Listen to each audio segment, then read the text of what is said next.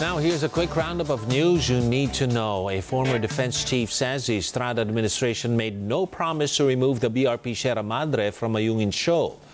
A House panel approves a substitute bill introducing reforms to the military and uniformed personnel or MUP pension system.